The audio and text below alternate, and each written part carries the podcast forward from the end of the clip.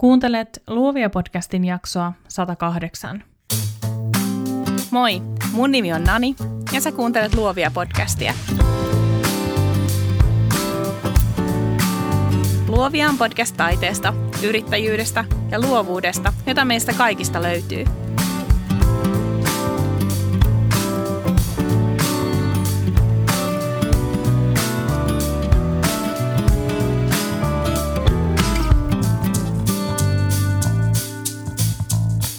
Tämän jakson sinulle tarjoaa Luovia podcastin verkkokauppa. Mene osoitteeseen luoviapodcast.com kautta kauppa. Verkkokaupasta me löydät muun muassa apuvälineitä parempaan viestintään, strategisempaan someen ja turvattuun valokuvaukseen.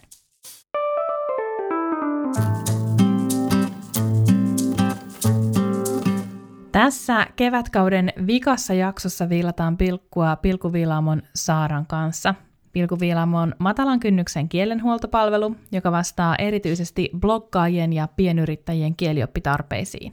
Juttelen Saaran kanssa siitä, mitä hyötyä oikeakielisyydestä on, emme kuitenkaan unohda sitä tosiasiaa, että asia on aina kielioppisääntöjä tärkeämpää. Saara rohkaisee meitä tarttumaan näppikseen ja kynään ja kirjoittamaan kaikista haasteista huolimatta. Jaksosta pystyt ammentamaan niin inspiraatiota kuin konkretiaakin pientä nippelitietoa unohtamatta. Luovia podcast palaa eetteriin uusin jaksoin syyskuun ensimmäinen päivä. Somekanavat on kuitenkin aktiivisia läpi kesän, joten käy liittymässä meidän Facebook-ryhmään Luovia podcast jälkihöyryt ja seuraa meitä Instagramissa at Luovia podcast ja Nani Annette. Nyt jaksoon. Tervetuloa Luovia podcastiin Saara Lindström. Kiitoksia, kiva olla täällä, täällä sun vieraana. Ja mikä parasta, ihanaa tänään saadaan puhua mun lempiaiheesta, nimittäin pilkuviilauksesta. Ja kuka olisi parempi vieras siihen kuin ihminen, jolla on pilkuviilaamo? Kyllä. Kerro Saara sun tarinaa. Ähm, miten sä päädyit pilkuviilaajaksi ja mitä sä nykyään teet? Joo, no tämä on vähän pitkä tarina. Mä yritän tätä tässä vähän tiivistellä, mutta ihan sattuman kautta ollaan tavallaan tässä. Eli mä oon tosiaan ammatiltani kääntäjä ja oikolukija. Ja sitten pari vuotta sitten sain ajatuksen pilkunviilaamosta, joka oli aluksi ihan vaan sellainen oikolukupalvelu, blogeille tehty oikolukupalvelu. Ajattelin, että sille voisi olla sellaista pientä kysyntää ja siitä se sitten on lähtenyt laajenemaan. Yhtäkkiä mulla on blogi ja somekanavat ja, ja tuota, paljon, paljon tehtävää, mutta siis vähän niin kuin just tuli vaan sellainen yhtäkkiä, että hei, tämä voisi olla hyvä idea ja sitten se oli hyvä idea ja tässä sitä nyt ollaan sun, sun vieraana. Oliko sulla joskus haaveissa, että sä oisit äh, tehnyt enemmän niitä kääntäjän töitä? Sulla on aika monta kieltä listattuna tuohon sun Instagram-profiiliin. Joo, no itse asiassa mulla on ne kääntäjän työt edelleen se mun päähomma, että tämä pilkun viilaus on aika lailla sellaista niin kuin sivu, ei nyt puuhastelua, mutta sellaista, mitä mä teen silloin, kun ehdin.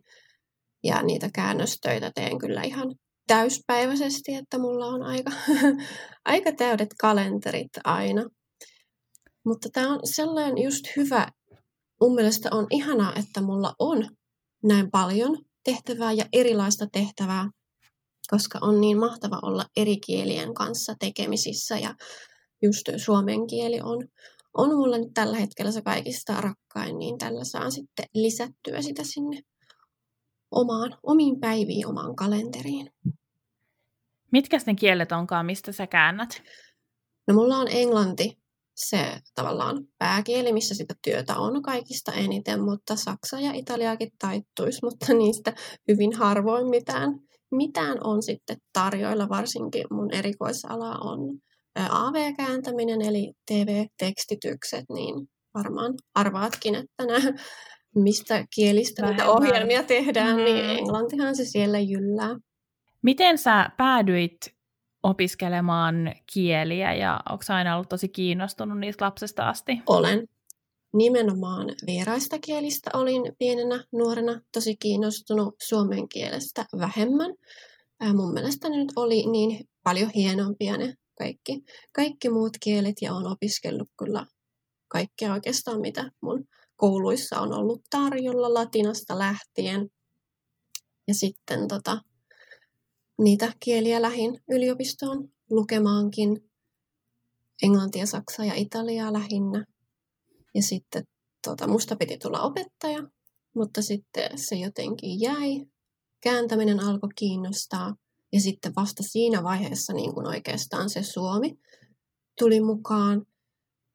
Eli vasta niin kuin aika tavallaan aikuisiellä tajusin sen, miten niin kuin mahtava kieli suomi on, miten paljon sillä pystyy tekemään ja miten tavallaan vaikea se on hallita kaikki ne eri nyanssit. Ja varsinkin sitten kääntämisessä se on sitten tärkein, tärkein kieli se kieli, mihin päin käännetään.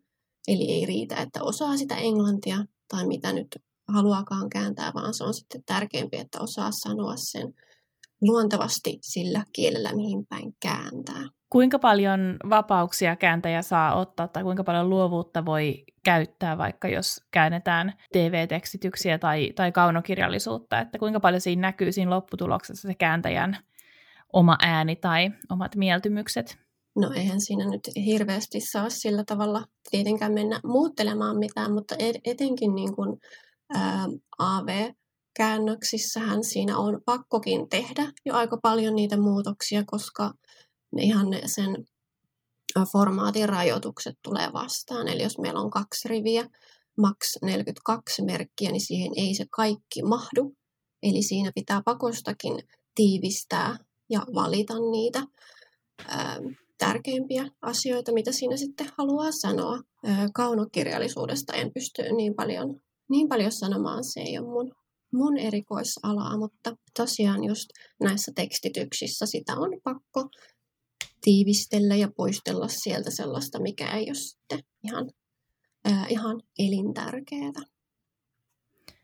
Ehkä voisi kuvitella, että kaunokirjallisissa töissä niin kirjailijan äänen pitää kuulua aika, aika vahvasti Joo. kuitenkin sitten siellä, mutta, mutta, mielen, mutta tosi mielenkiintoista jotenkin kääntäjän työ on mun mielestä hurjan semmoista, ää, tai se jopa välillä kuulostaa vähän tylsältä, mutta, mutta sitten mä jotenkin tiedostan kuitenkin, että se ei ole sitä, koska tietysti kaikki mikä itseä kiinnostaa, niin on aina mielenkiintoista. Ja siihen no. löytää sitä intohimoa siihen työhön. Siis varsinkin mun työ on mun mielestä ihan mahtavaa, koska se on niin vaihtelevaa.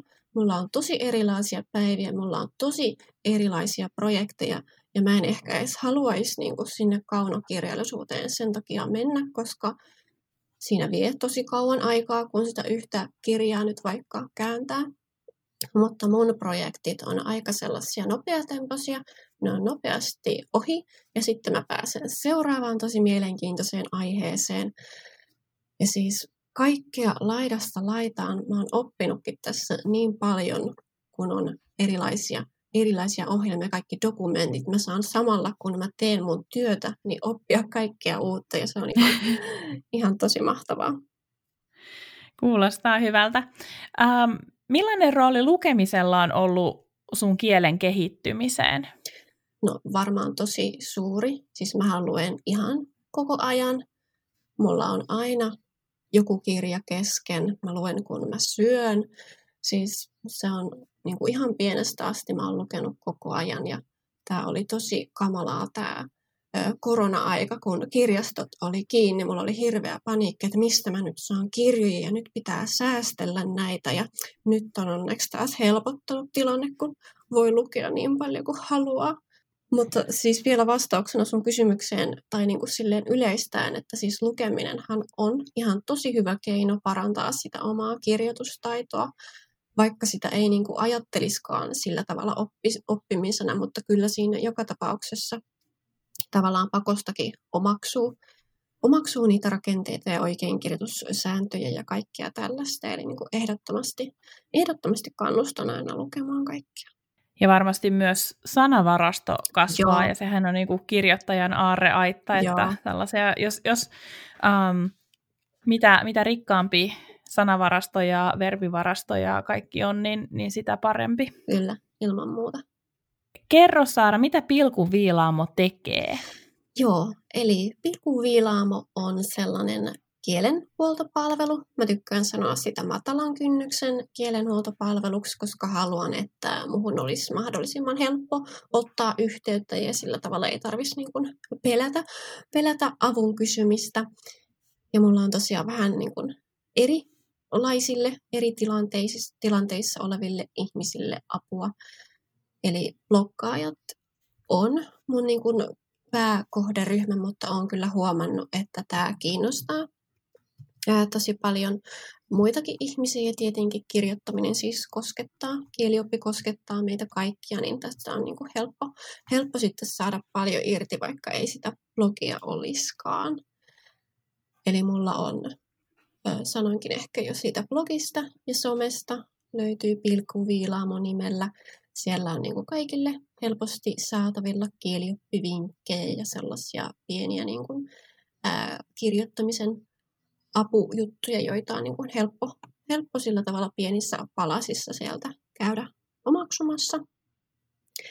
Sitten jos tuntuu, että haluaisi oppia ehkä vähän sillä tavalla loogisemmassa järjestyksessä, niin mulla on verkkokurssi kielenhuoltoa blokkaajille. Siellä mennään sitten vähän, vähän syvemmälle niihin asioihin ja sillä tavalla paneudutaan vähän eri tavalla, mihin mitkään lyhyet somevinkit ei sitten, sitten pysty. Ja sitten jos tuntuu, että tavallaan kielioppi loppu tuotteena kiinnostaisi tai sillä tavalla, että olisi kiva, että se teksti olisi, olisi viimeistelty, mutta ei ole aikaa tai halua ei keskittyä siihen asiaan itse, niin mulla on oikolukupalvelu, että voin sitten viilata ne pilkut toisen puolesta kuntoon. Kuinka paljon sä oot tietoisesti brändännyt sun yritystä? Sulla on aika äh, siisti visuaalinen ilme ja selvästi sulla on näky siitä, millaisena äh, sä haluat, että, että yritys tulee esiin ja mulle esimerkiksi tuli yllätyksenä se, että sä teet sivutoimisesti sitä. Joo. Eli ja, ja siis se on musta hieno juttu, koska tässä podcastissa nimenomaan korostetaan sitä, että, ää, että tai korostetaan, mutta mä monesti puhun sen puolesta, että sivutoimisuus ei ole yhtään sen niin kuin, tiedätkö, vähempää tai vähäpätösempää yrittäjyyttä kuin päätoiminen yrittäjyyskään, että sielläkin pyörii ihan oikea raha. Ähm, mutta miten paljon sä oot tietoisesti miettinyt sitä brändäysprosessia nimenomaan pilkuviilaamossa, koska onhan se nyt siis ihan hemmeti hyvä nimi. Siis ihan mahtava kuulla, että sä luulit, että mä teen tätä mun päätyöksi. Musta itsestäni aina tuntuu, että mä en pysty keskittymään siihen niin paljon kuin haluaisin, koska ne voinko nyt sanoa, ns. oikeat työt, se kääntämistyö tulee aina mm. eteen, mun pitää niistä välillä vähän luopua, että mä ehdin, ehdin pitämään niitä kaikkia somejuttuja yllä. Eli siis ihana kuulla, että ää, huomaa, että siihen kyllä niin kuin panostan tosi paljon, mutta itsestä nyt tietenkin aina tuntuu, että voisi tehdä koko ajan niin. enemmän. Ainahan voisi tehdä niin. enemmän, vaikka tekisi pää, päätoimisesti sitä, niin siltikin voisi tehdä enemmän. Kyllä. Mutta olen mä sitä kyllä miettinyt. Mä oon hirveän visuaalinen ihminen ja sen takiakin siihen Instagramiin etenkin kuuluu tosi paljon, tai kuluu tosi paljon aikaa, kun haluan, että ne on just eikä melkein. Ja nyt mulla on vielä uudistunut, uudistunut ne kaikki pohjat, kun tuntuu, että omat taidot ei enää riittänyt, niin ostin sitten, äh, ostin sitten tosi nättiä pohjaa, mihin on sitten helppo, helppo niitä vinkkejä sinne laitella nimi syntyi aivan niin kuin jotenkin sattumalta tai sillä tavalla, että niin kuin en hirveästi miettinyt sitä, se vaan tuli mieleen ja sitten, että tässä se nyt on. Ja ilmeisesti on tota, muidenkin mielestä hyvä. Mä oon saanut siitä aika paljon, aika paljon kehuja. No jos sä mietit ähm, nyt näitä sun pilkuviilaamon työpäiviä, niin ähm, jos nyt ajatellaan, että teet vaikka perustyöpäivän pilkuviilaamon puitteissa, niin mitä siihen sisältyy?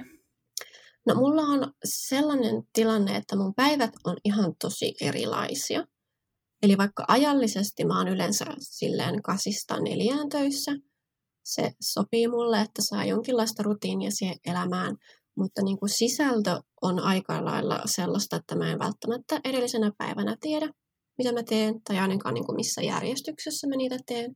Että sitten aamulla katsoo, onko tullut ää, oikolukuhommia. Tosi moni tota, kirjoittaa blogia mun asiakkaista sillä tavalla sivutyönä tai niin kuin harrastuksena, että sitten iltaisin ehtii, ehtii niitä itse tuottaa ja sitten mä aamulla niitä niille tarkistelen. Ää, mutta joo, nämä tarkistustyöt tulee aika lailla silloin, kun ne tulee. Ja sitten mä ne teen, kun ehdin, että tähän on vähän, vähän vaikea sillä tavalla varautua, mutta mä oon tottunut tähän. Tämä on tuttua myös AV-käännösalalta, että kaikki tapahtuu hirveän yllättäen, mutta mulle ihan normaalia. Miten paljon sä sitten teet ikään kuin sillä mobiilisti jossain kahvilassa näpyttelet menemään, joko siis näitä käännöstöitä tai sitten äh, pilkuviilaamon hommia? No, mulla on vähän sellainen tilanne, että mä kyllä teen näitä aika paljon sitten vaan täällä kotona. Mä oon siis kotoa käsin, oon aina tehnyt aikuisiellä töitä mökillä joskus, jos tota, tuntuu, että sinne haluaa mennä, niin siellä sitten onnistuu. Mutta mulle niin kuin riittää jo pelkästään se, että mulla olisi mahdollisuus. Mä voin tehdä näitä ihan milloin vain, ihan missä haluan, ja silti mä valitsen tehdä näitä kahdeksasta neljään kotona, mutta mulla kuitenkin olisi se mahdollisuus mennä sinne laiturin nokkaan tai vaikka ulkomaille näitä tekemään, ja jotenkin se jo niin kuin tekee siitä sellaista tosi mielekästä, että mä pystyisin, jos mä haluaisin.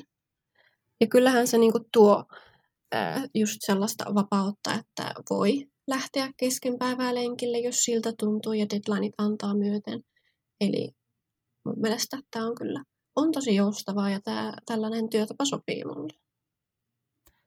Tuo on tosi hauska, että, äh, että sä sanot, että jos sä haluaisit, sä voisit, että tavallaan että se ajatus riittää, koska mä en ole ikinä ajatellut sitä näin, mutta mullahan on itselläni ihan sama ja. ajatus siitä, että, että siis ei mulla välttämättä tuu semmoista halua lähteä tekemään mihinkään muualle. Välillä riittää se, että mä menen niin työhuoneesta keittiöön Joo. näpyttämään, jos mä haluan, että maisema vaihtuu. Mutta, mutta jotenkin nyt hauskaa, että mä saan nyt sit omasta mietteestänikin kiinni, että noinhan se just on, että mun mielestä se idea on vaan niin jo motivoiva tavallaan, että mä voin tehdä työtäni missä mä haluan, mutta mä valitsen tehdä sitä useimmiten kuitenkin työhuoneessa alkaen kello kahdeksan aamulla. Joo, kyllä. Meillä on samat ajatukset. Ja mulla just ehkä se, kun tämä työ on tosi vaihtelevaa ja kuten sanoin, niin en yleensä sitten tiedä, mitä tapahtuu seuraavana päivänä. Aina jotain ilmestyy, mutta pystyn sillä kase kahdeksasta neljään tavallaan niin pitämään jonkinlaista rutiinia yllä, ettei sitten lähde ihan, ihan käsistä kaikki. Onko sulla jotain semmoisia ihan tiettyjä asioita, mitä sä teet joka päivä, siis että sä vaikka käyt juoksemassa tai juot aina teetä samaan aikaan, jotain semmoisia rutiineita, jotka vielä sitä sun päivää rytmittää? On. Mulla on kahvi ja tee vaihtelee aika lailla, just kun sä sanoit, niin kuin tiettyyn aikaan, että aamulla, aamulla aloitan kahvilla ja sitten siinä kympin maissa on teetä ja sitten taas ruoan jälkeen kahvia. Ja tota, mulla on tosi tärkeää päästä lenkille ulos joka päivä, koska mä oon täällä kotona sekä vapaa-ajalla että töissä. Niin se, että heti töiden jälkeen, kun laittaa sen läppärin kiinni, lähtee pois ja yrittää nollata ajatuksen, niin se on, se on mulle sellainen tosi tärkeä rutiini. Mä oon välillä jopa vähän kateellinen mun puolisolle siitä, kun hänellä on työmatka. Joo. Et mä, en, mä en niinkään ole oikeastaan missään vaiheessa kaivannut semmoista sosialisointia tai semmoista niin kuin, äm, työyhteisöä sinänsä, mutta mä oon kyllä jotenkin kaivannut sitä työmatkaa, että välillä sais ajatukset kuljetettua sinne työpaikalle rauhallisemmin ja sitten taas kotiin tullessa ne ehkä olisi enemmän jäänyt sinne matkalle, jo olisi ehtinyt vähän jäsentää sitä päivää. Joo, kyllä. Tämä on ollut nyt mielenkiintoista seurata korona-aikaan, kun tosi moni on sitten jäänyt sinne kotiin etätöihin. Ja monet on sitten ihan hukassa sen kanssa, että onpas kamalaa tämä kotona työskentely. Sitten mä oon silleen, että mitä ihmettä, että tämä on ihan mahtavaa niin. ja niin kuin, ei mitään ongelmaa. Että ehkä se on vaan mihin on tottunut. Ehkä mä en osaa kaivata jotain niin kuin sellaista työyhteisöä, koska mä en oikeastaan aikuisiellä ole sellaisessa niin kuin ollut. Mutta kaikkeen tottuu niin ajattelen, mä oon ollutkin ja siltikään mä en kaipaa. Joo, ehkä se on sitten luonnekysymys. Ja mä luulen, että se on luonnekysymys. Totta kai joissain semmoisissa vaikka isoissa päätöksissä, mitä olisi kiva pallotella ja sitten tietää, että ei, tästä asiasta ei tiedä kukaan muu kuin minä, mm. niin, niin semmoisissa tietysti kaipaisi jotain tukea. Mutta, mutta ehkä mä oon sitten sen verran, tai mä oon tosi introvertti, että ehkä sitä vaan niin kuin, että mä viihdyn tosi hyvin yksin. Ja, ja se on, vaikka mä tiedostan sen, että aina, ähm, sanotaan vaikka kun mä kasvatin niin podcastin tiimiä, niin mä heti huomasin sen, että ei ole todellista, että kuinka paljon niin kuin, tavallaan parempi lopputulos tulee, kun on useammat ajatukset, ja niinhän se on aina. Vaikka mä itse olen mikään ryhmätöiden fani, niin silti siis äh, mä tiedostan sen, että mitä useampi ihminen tekee, niin sitä monipuolisempi ja, ja jotenkin äh, harkitumpi ja mietitympi ja valmiimpi se lopputulos on usein. Joo, ihan totta. Ja vaikka sanoinkin, tai siis teinkin täällä yksikseni kotona, niin en mä silti tavallaan ole yksin. Kääntäjien puolella meillä on Facebook-ryhmiä, joissa voi sitten niin kuin, tuttujen ja puolituttujenkin kanssa heitellä ajatuksia. Ja sitten tietenkin täällä Pilkuviilamon puolella – asiakkaiden kanssa kommunikoin koko ajan, tosin sähköpostitse, mutta joka tapauksessa ollaan sitten yhteyksissä ja jutellaan niistä asioista, vaikka mitä siellä sitten on, on tullut niissä teksteissä esiin. Ja sitten somen puolella kaikki kommentit ja yksityisviestit, niin tavallaan yksinäistä, mutta sitten kuitenkin sosiaalista siinä sivussa. Niinpä. Mutta Saara, kerro meille, minkä takia se pilkuviilaus on niin tärkeää, minkä takia se teksti kannattaa lukea vielä kerran tai kaksikin ennen kuin sen julkaisee. Ja ehkä nyt niin kuin kysyn ähm, niin kuin se, se, siitä vinkkelistä, että, että jos ei pyöritä tekstejä työkseen tai jos ei ikään kuin ajattele myyvänsä tekstiä, niin miksi ihmeessä siihen tekstiin pitäisi sitten kiinnittää niin paljon huomiota? No mehän, kun me kirjoitetaan tekstejä, niin eihän ne ole pelkkiä tekstejä ikinä, koska me yleensä niitä just muille ihmisille kirjoitellaan. Ja sen tekstin perusteella meistä muodostetaan mielikuvia, halutaan me tai ei, joskus aika hepposinkin perustein. Ja sen takia olisi tosi hyvä, että siihen vähän kiinnittäisi huomiota, ettei sitten tule vahingossa antaneeksi sellaista vääränlaista kuvaa, huolimatonta kuvaa. Siis yksi kirjoitusvirhe ei kaada missään nimessä mitään maailmaa, mutta sitten jos niitä alkaa olemaan joka tekstissä, joka toisessa sanassa, niin sitten ollaan jo vähän siinä tilanteessa, että se lukija miettii, että onko toi nyt noin huolimaton ihan kaikessa, varsinkin jos on joku asiantuntijablogi ja niin kun ostetaan jotain vaikka asiantuntijapalveluita, niin sitten just miettii, että tekeekö se sitten ne munkin hommat samalla tavalla huolimattomasti. Eli just niin kun, ne on, on muutakin, muutakin kuin sitten tekstejä. Ja tietenkin sehän on kohteliasta, että kiinnittää huomiota siihen, mitä kirjoittaa, koska eihän me haluta, että se lukija joutuu hirveästi ponnistelemaan sen ymmärtämisen kanssa. Että niin kuin helppo lukuisuuteen on hyvä tähdätä jo pelkästään sen takia, että se sitten osoittaa, osoittaa arvostusta sitä lukijaa kohtaan ja just nämä mielikuvat. Eli niin kuin jos se kieli on laadukasta, niin helposti sitten me ollaan sitä mieltä, että se sisältö on yhtä laadukasta ja että se kirjoittaja osaa asiansa ja tietenkin ää, myös toisinpäin, toisinpäin toimii tämä mutta siis ei nyt kannata hirveätä stressiä tästä kuitenkaan ottaa, kuten sanoin, että se yksi pilkkuvirhe nyt ei, ei mitään ö, maailmaa kaada, mutta vähän kuitenkin kannattaa miettiä. No mistä sun mielestä kannattaa lähteä liikkeelle, jos, jos ei hirveästi löydä motivaatioa siihen oman tekstin viilaukseen, äh, mutta ei kuitenkaan sitten haluaisi heti myöskään ulkoistaa sitä tai ei ole mahdollisuutta siihen, niin mitä semmoisia konkreettisia vinkkejä sulla olisi antaa, että, että miten pystyy vähäsen, mm. vähäsen tsemppaamaan sen oman tekstin kanssa? Joo, mulla on ehkä välimerkit ja pilkut on sellainen, mitä mä tykkään heti ensimmäiseksi suositella. En sen takia, että Pilkun viilaamo on firman nimi, vaan se, mm. että niin kun, ne on aika pieniä osasia siellä tekstissä. Ne on tosi pieniä niin kun jo visuaalisesti joku pilkku siellä, mutta niillä on kuitenkin tosi iso merkitys. Ne on niitä, jotka pitää sen tekstin kasassa me osoitellaan niillä kaikkia lauseiden suhteita ja sellaisia eri merkityksiä saadaan aikaiseksi. Ja kuitenkin välimerkit on sellainen suht hallittava kokonaisuus. Tarkoitan nyt siis ihan pilkkua, pistettä, kaksoispistettä, kysymysmerkkiä, huutomerkkiä, tällaisia asioita.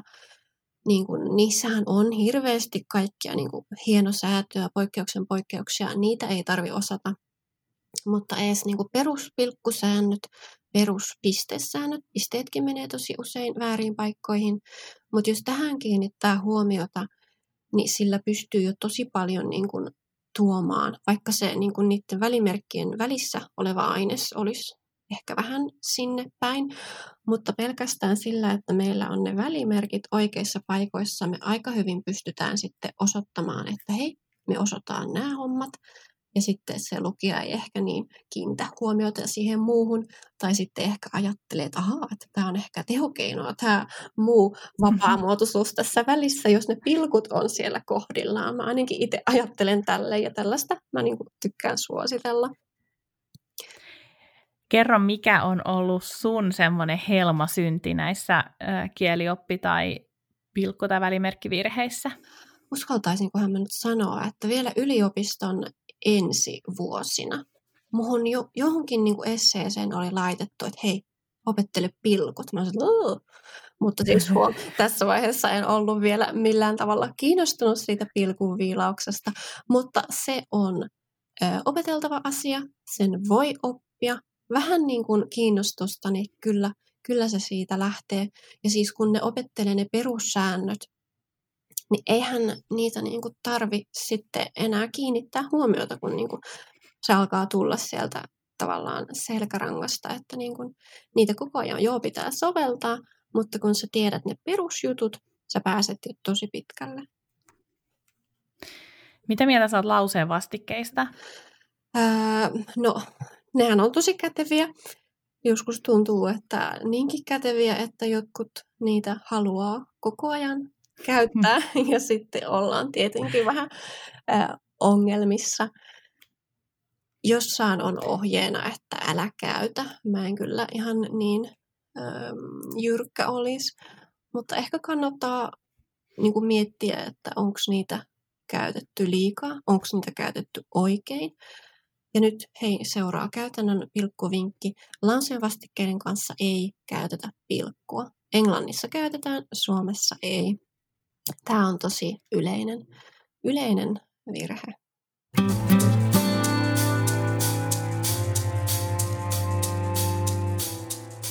Siis mun on pakko tunnustaa siis se, että, että jos sulla oli nämä pilkku, ähm, pilkkusäännöt hakusessa vielä yliopistossa, niin mä olin ehkä yliopiston ekana vuotena, äh, mä olin jotenkin, mulla oli, va, mä olin valaistunut tämän lauseen vastikkeen kanssa, ja mä muistan jossain esseeryhmässä, kun piti antaa toisten töistä palautetta, niin Joo. mä oon antanut palautetta niin, että mä oon ikään kuin vähän punakynällä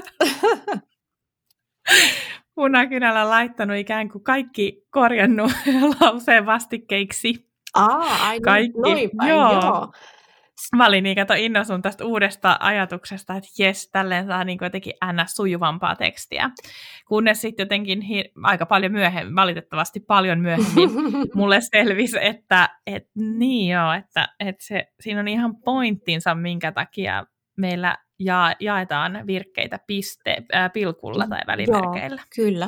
Ja niin kuin just ne lauseiden suhteet, että lauseen vastikin aika tehokkaasti äh, tavallaan niin kuin häivyttää sen, mitä siinä niin kuin on ne suhteet, että mitä tapahtuu, minkä takia ja tällaiset, äh, tällaiset asiat. Eli joskus on niin kuin helpompi vaan sanoa yksinkertaisesti eikä tavallaan turhaan mutkistaa asioita.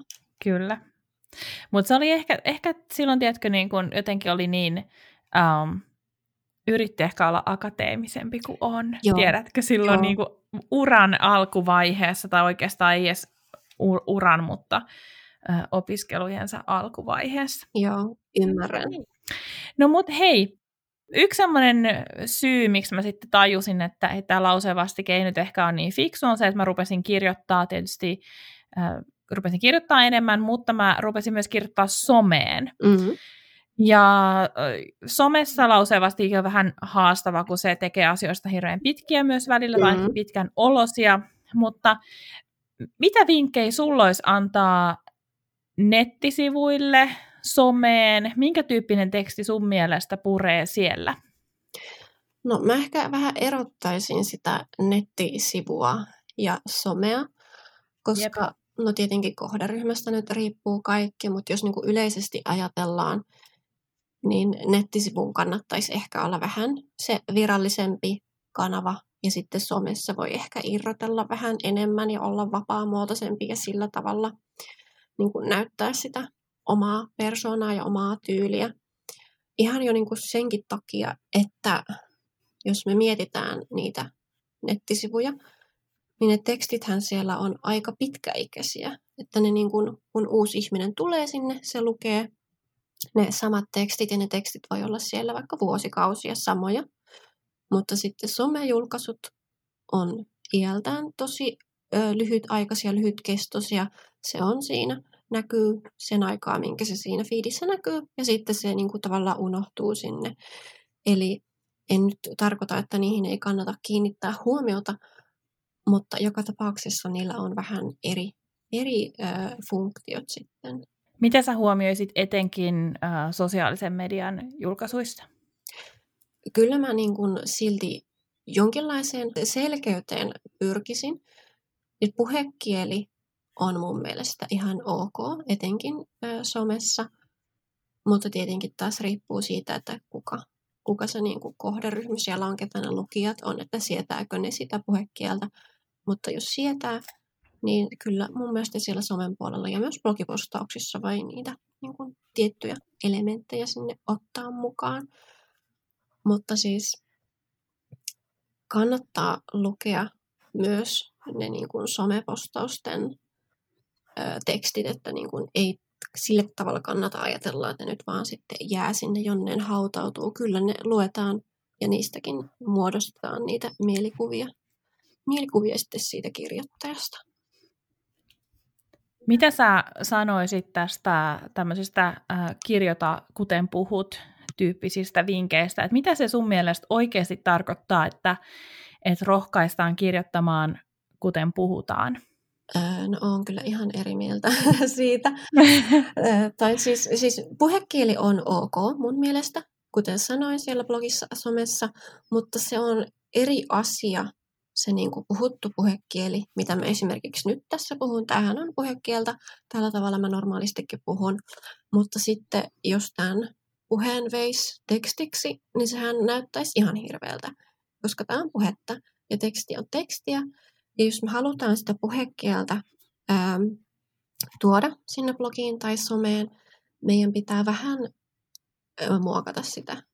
Meidän pitää miettiä, että mitä elementtejä me otetaan sieltä puhekielestä mukaan, vaikka tiettyjä ilmauksia tai tiettyjä sanoja, pronomineja, vaikka mä, mun, tällaisia kielioppisäännöistä voi poiketa ja usein poiketaankin, mutta niin kuin ei kannata sitä kaikkea ottaa kerralla käyttöön, koska sitten mennään jo niille ymmärrettävyyden rajoille, että sit siitä ei saa mitään tolkkua, mikä tietenkään ei ole, ei ole sitten se tarkoitus. Mutta niin kuin pitää vähän miettiä, että mitä sieltä sitten ottaa käyttöön. Ja ennen kaikkea mun mielestä on hyvä muistaa tai miettiä sitä, että minkä takia sitä puhekieltä vaikka nyt sitten käyttää. Eli onko se niin kuin tietoinen valinta, sellainen tehokeinovalinta, jolla haluaa tavallaan tulla rennommaksi, helpommin lähestyttäväksi, vai hiipiikö se puhekieli sinne tekstiin sen takia, että ei osaa niitä sääntöjä, että ei vaikka tiedä, että ahaa, tämä sana kirjoitetaankin tällä tavalla, vaikka se lausutaan tällä tavalla, niin tämä ero on mun mielestä sitten aika tärkeä ää, tietää. Mun mielestä yksi äh, isoimpia haasteita, mitä mä itse näen, kun paljon äh, luen taidella yrittäjien somepostauksia, on se, että on ihan selvästi on määritelty se kohderyhmäasiakas tai ihanne asiakas, mm. mutta kielellisesti ei onnistuta tavoittamaan häntä. Joo. Eli kielellisesti ikään kuin puhutaan itselle Joo. tai puhutaan ö, ihmisille, jotka on, olisi kohderyhmää, jos olisivat itsensä kaltaisia. Joo. Ja mun mielestä tämä aiheuttaa semmoisen ristiriidan, jos esimerkiksi vaikka pronominipäätteet ei ole kohdillaan. Ja se on semmoinen juttu, mihin mä itse toivoisin, että, että kiinnitettäisiin enemmän huomiota. Oletko kiinnittänyt huomioon tällaiseen? Siis sehän on tosi vaikea asia niin kuin ylipäätänsä. On aina helppo sanoa, että hei muista se kohderyhmä, mutta sen, just se muistaminen ja se määrittäminen, nehän on tosi vaikeita asioita. Mun pitää itsekin muistutella itseäni tosi usein siitä, koska mä oon kuitenkin äm, aika akateeminen ihminen ja mä oon niin kuin ennen näistä asioista kirjoittanut ja keskustellut niin kuin, ä, muiden kääntäjien kanssa tai professorien kanssa. Mä oon tehnyt graduja ja niin kuin sitten pitää muistaa se, että hei, nyt mä kirjoitan eri ihmisille ja pitää yrittää lukea sitten sellaisen ihmisen tavallaan silmillä tai astua sen toisen ää, niin kuin asemaan. Ja sehän on tosi vaikeaa, mutta kyllä siihen pystyy sitten oppimaan. Ja just tämä, että niin kuin edes tiedostaa sen ja yrittää miettiä, että eihän se niin kuin varmaan kerralla ää, tavallaan, ei pysty oppimaan sitä, mutta on jo hyvä, niin kun, että se on mietitty se kohderyhmä ja sitten vaan on eri asia tuoda se käytäntöön ja muistaa se sitten joka kerta, kun sitä kirjoittelee. Niin, harjoitus tekee paremmaksi tästäkin, kuten, kuten tiedämme. Ja se on kuitenkin aika lohdullista, että usein jos on vaikka yksinyrittäjä, niin ei ole kauhean montaa kohderyhmää, mm.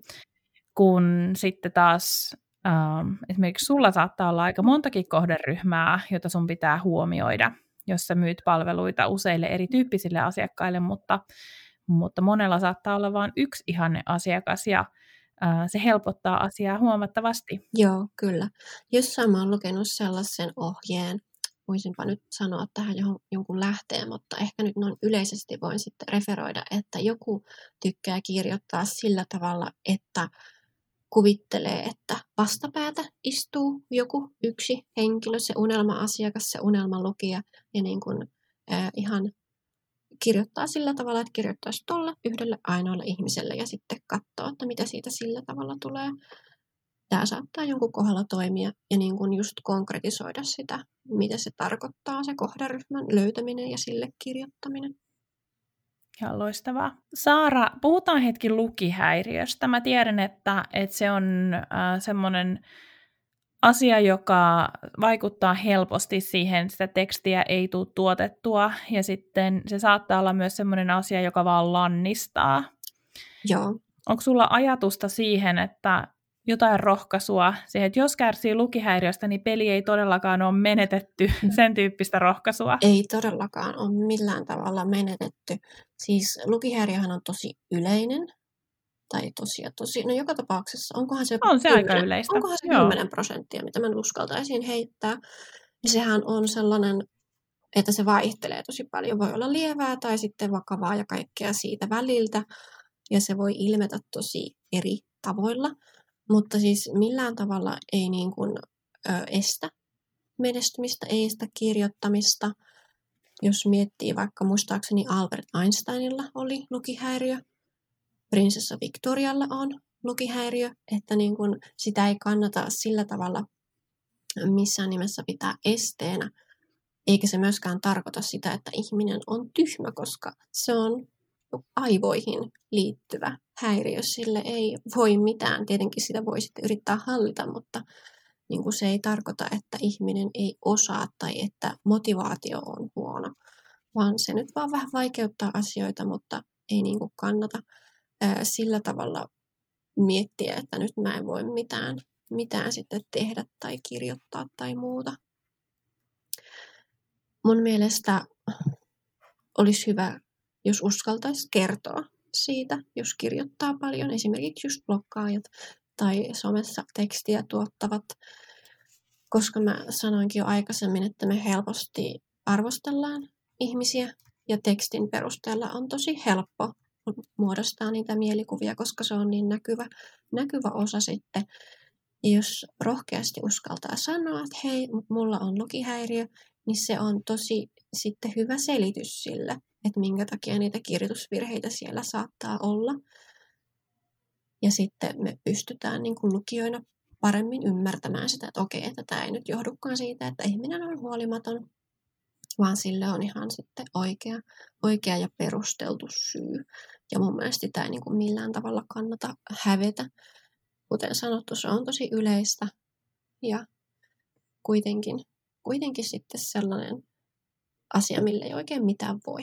Hyvin sanottu. Onneksi ehkä semmoinen pieni lohtu on myös se, että, että videoiden yleistyessä voi myös mm-hmm. hurjan paljon ikään kuin samaa asiaa tuoda ähm, puhumalla esiin, mutta totta kai äh, jotkut asiat pitää kirjoittaa ja kannattaakin kirjoittaa ja ähm, totta kai voi ulkoistaa sen asian, jos haluaa vaikka just olla varma, että ne nettisivutekstit, jotka on mm. ne staattiset mm. tekstit, niin ne on ehkä semmoiset, joissa sitten kannattaakin pyytää vaikka vaan kaverin silmäparit katsomaan. Joo, ihan totta. Ihan totta. Ja meillähän on kuitenkin tosi paljon apuvälineitä käytössä, mitä me voidaan, jos ei haluta niin kuin ihan ulkoistaa. Tietenkin nämä nyt sitten taas riippuu siitä, että minkä tasoinen se lukihäiriö on. Ja muutenkin se ilmenee tosi eri tavoilla eri ihmisillä, niin, niin kuin ei voi sanoa mitään sellaista yhtä ainoa oikeaa. Ja sitten pitää vähän kokeilla, mikä itselle sopii. Mutta ihan niin kuin jo Wordin oikoluku toiminnolla pääsee tosi pitkälle. Sehän alleviivaa sieltä ää, niitä vääriä sanoja. Ja etenkin just lukihäiriössä, jossa niinku kirjaimet saattaa mennä sekaisin eikä huomaa sitä, niin tällaisissa virheissähän Word on niin kuin, ä, tosi hyvä, että sellaiset se kyllä sieltä vongaa ja joskus jopa korjaa ihan ominensa. Mutta sitten jos tuntuu, että jos ne kirjaimet hyppii liikaa silmissä, niin siellähän on nykyään sellainen lue ääneen toiminto, eli voi kokeilla, että pystyisikö sitä tekstiä oikolukemaan sillä tavalla, että se kone lukee sen tekstin ja sillä tavalla huomaamaan sieltä erikoisuuksia. Tietenkin sehän on sellainen robottiääni, ei millään tavalla niin kuin luontevaan kuulostaa, mm-hmm. mutta niin kuin jo, voi olla, että niin kuin joku tästä hyötyy ja sen takia halusin tästä sanoa. Mä oon joskus itse vahingossa laittanut sen päälle ja sain hirveän sätkyn, mutta siis... Ää, se, Toi on tosi hyvä vinkki. Joo, se saattaa niin kuin joillain ihmisillä olla tosi, ää, tosi hyödyllinenkin. Ja sitten kuten sanoit, ne videot on tosi hyvä ää, kommunikointikeino. Tai sitten jos tuntuu, että haluaisit kuitenkin niitä postauksia kirjoitella, niin niitähän voi nykyään kirjoittaa sillä tavalla, vaikka lenkillä sanelee erilaisiin saneluohjelmiin ja sitten se kone tavallaan kirjoittaa ne.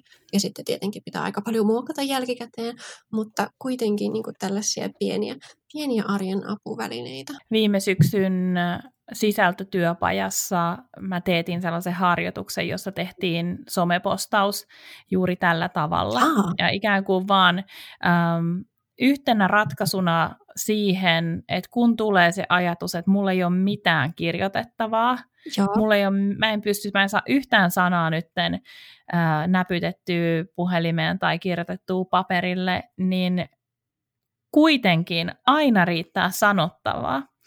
Ja, ja se on ollut mulle itselleni tosi tehokas keino silloin, kun on oikeasti siis joko on kiire tai sitten tuntuu vaan siltä, että nyt mä oon, nyt, nyt mä oon niin, niin siinä pisteessä, että mä en niin pysty kirjoittamaan yhtään mitään. Niin sitten mä vaan rupean puhumaan ja sanelemaan. Ja sitten tosiaan se teksti pitää toki sitten sen jälkeen korjailla, mutta se on toiminut mulla tosi hyvin. Ei, tosi hyvä kuulla tuollainen, just että se oikeasti voi toimia, koska mä oon itse yrittänyt sitä just lenkillä jutella sinne ohjelmaan, mutta mulla se ei toimi yhtään, koska mä ilmeisesti oon just niin visuaalinen ihminen, mä tykkään nähdä asiat kirjaimet silmieni eessä, niin se ei toiminut, koska mulla koko ajan niin katkesi ajatus ja mä olin ihan pihalla, että mitä nyt tapahtuu. Niin. Mutta me ollaan ihmis- erilaisia ihmisiä, meidän pitää Kyllä. kokeilla, mikä meille itsellemme sopii. Mutta tästä varmaan voidaan tehdä siis semmoinen yhteenveto äh, lukihäiriön tai muutenkin ikään kuin kirjoitusvaikeuksiin, siis joita meillä jokaisella on joskus liittyen, että ei kannata jättää tekemättä vaan sen vuoksi, jos ei se tapa tai, tai jotenkin hetki tunnu hyvältä, vaan kannattaa ehdottomasti ajatella, että se oma asia on aina kuitenkin tärkeämpi kuin mikään kielioppisääntö tai oikeinkirjoitus. Joo, ilman muuta. Ja just toivottavasti on tullut ilmi tässä se, että niin kuin ei kannata hirveästi stressiä siitä ottaa. Tietenkin se on tosi hyvä, että sen ehtii tarkistaa, jaksaa tarkistaa sen tekstin, mutta niin kuin harvoin meidän kirjoitusvirheet nyt sillä tavalla on niin vakavia, että niille olisi hirveitä, hirveitä seurauksia siltä kantilta. Mä aina itse yritän miettiä, tapahtukohan tämä Australiassa vai Uudessa-Seelannissa. No jossain kuitenkin siellä päin uudistettiin seteleitä. Ja sitten siihen seteliin oli jäänyt kirjoitusvirhe, ja niitä ehdittiin muutama kymmentä miljoonaa painaa, ja mä ajattelen, että luojan kiitos, mm-hmm. että toi ei ole mun työtä, että sitten sillä olisi jo vähän erilainen merkitys, ja niin kuin vähän sitä perspektiiviä siihen hommaan on hyvä ottaa. Saara, miten sä itse huollat sun kieltä? Nyt mulla on ollut tosi tehokas kielenhuollollinen kevät, koska mä tosiaan oon on mun sitä mun verkkokurssia työstänyt tässä. Mun on pitänyt kaikki tarkistaa. Mä en ole luottanut mihinkään mun omaan olemassa olevaan tietoon, koska mä tiedän, että se voi koko ajan muuttua. Ja mä oon kaikki asiat tarkistanut monista eri lähteistä.